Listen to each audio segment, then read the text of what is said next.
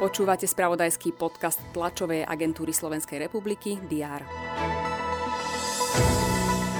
Ukrajinský prezident Volodymyr Zelenský vyzval spoluobčanov, aby pre správy o hroziacej ruskej invázii nepodliehali panike.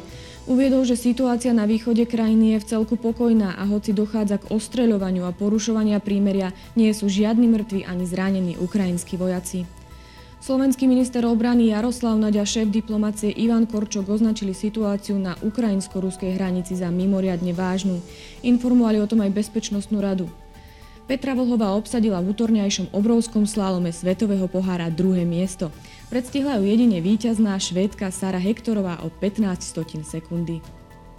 Digitálny COVID preukaz Európskej únie bude od 1. februára platiť 9 mesiacov. Obmedzenie bude platiť pri cestovaní a aj v rámci slovenských pravidiel.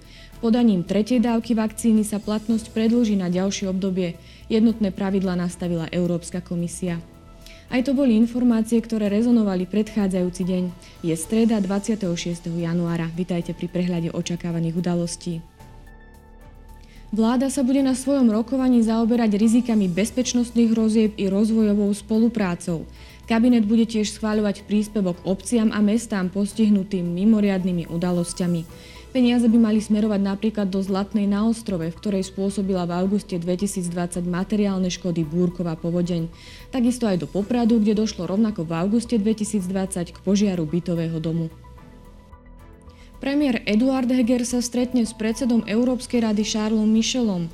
Hovorí majú o aktuálnej agende predsedu rady a blížiacich sa samitoch vo Francúzsku a v Belgicku.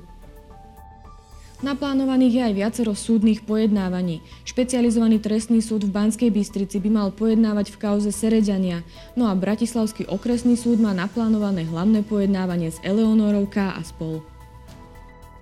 Vedenie mesta Košice plánuje tlačovú konferenciu v súvislosti s novým variantom koronavírusu Omikron. Informovať by malo o krízovom pláne v prípade zhoršenia situácie. Prešovskí mestskí poslanci Martinez Točák a František Oľha chcú na tlačovej konferencii hovoriť o rekonštrukcii zimného štadiona.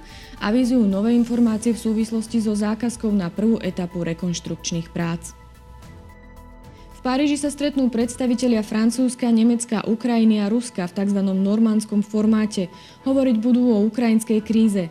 Otázky nápetia na Ukrajine sa dotknú na rokovaní aj nemecká ministerka obrany Kristín Lambrechtová s britským rezortným partnerom Benom Wallisom. V Anglicku už nebude povinné nosiť rúška v uzavretých miestnostiach ani sa preukazovať potvrdením o očkovaní či prekonaní ochorenia COVID-19 pred vstupom do verejných priestorov. Pred nami je prevažne polooblačný až oblačný deň. Teploty sa budú pohybovať od 1 do 6 stupňov Celzia. To bolo na dnes všetko. Aktuálne informácie vám počas dňa prinesieme v spravodajstve TASR a na portáli teraz.sk. Prajem pekný deň.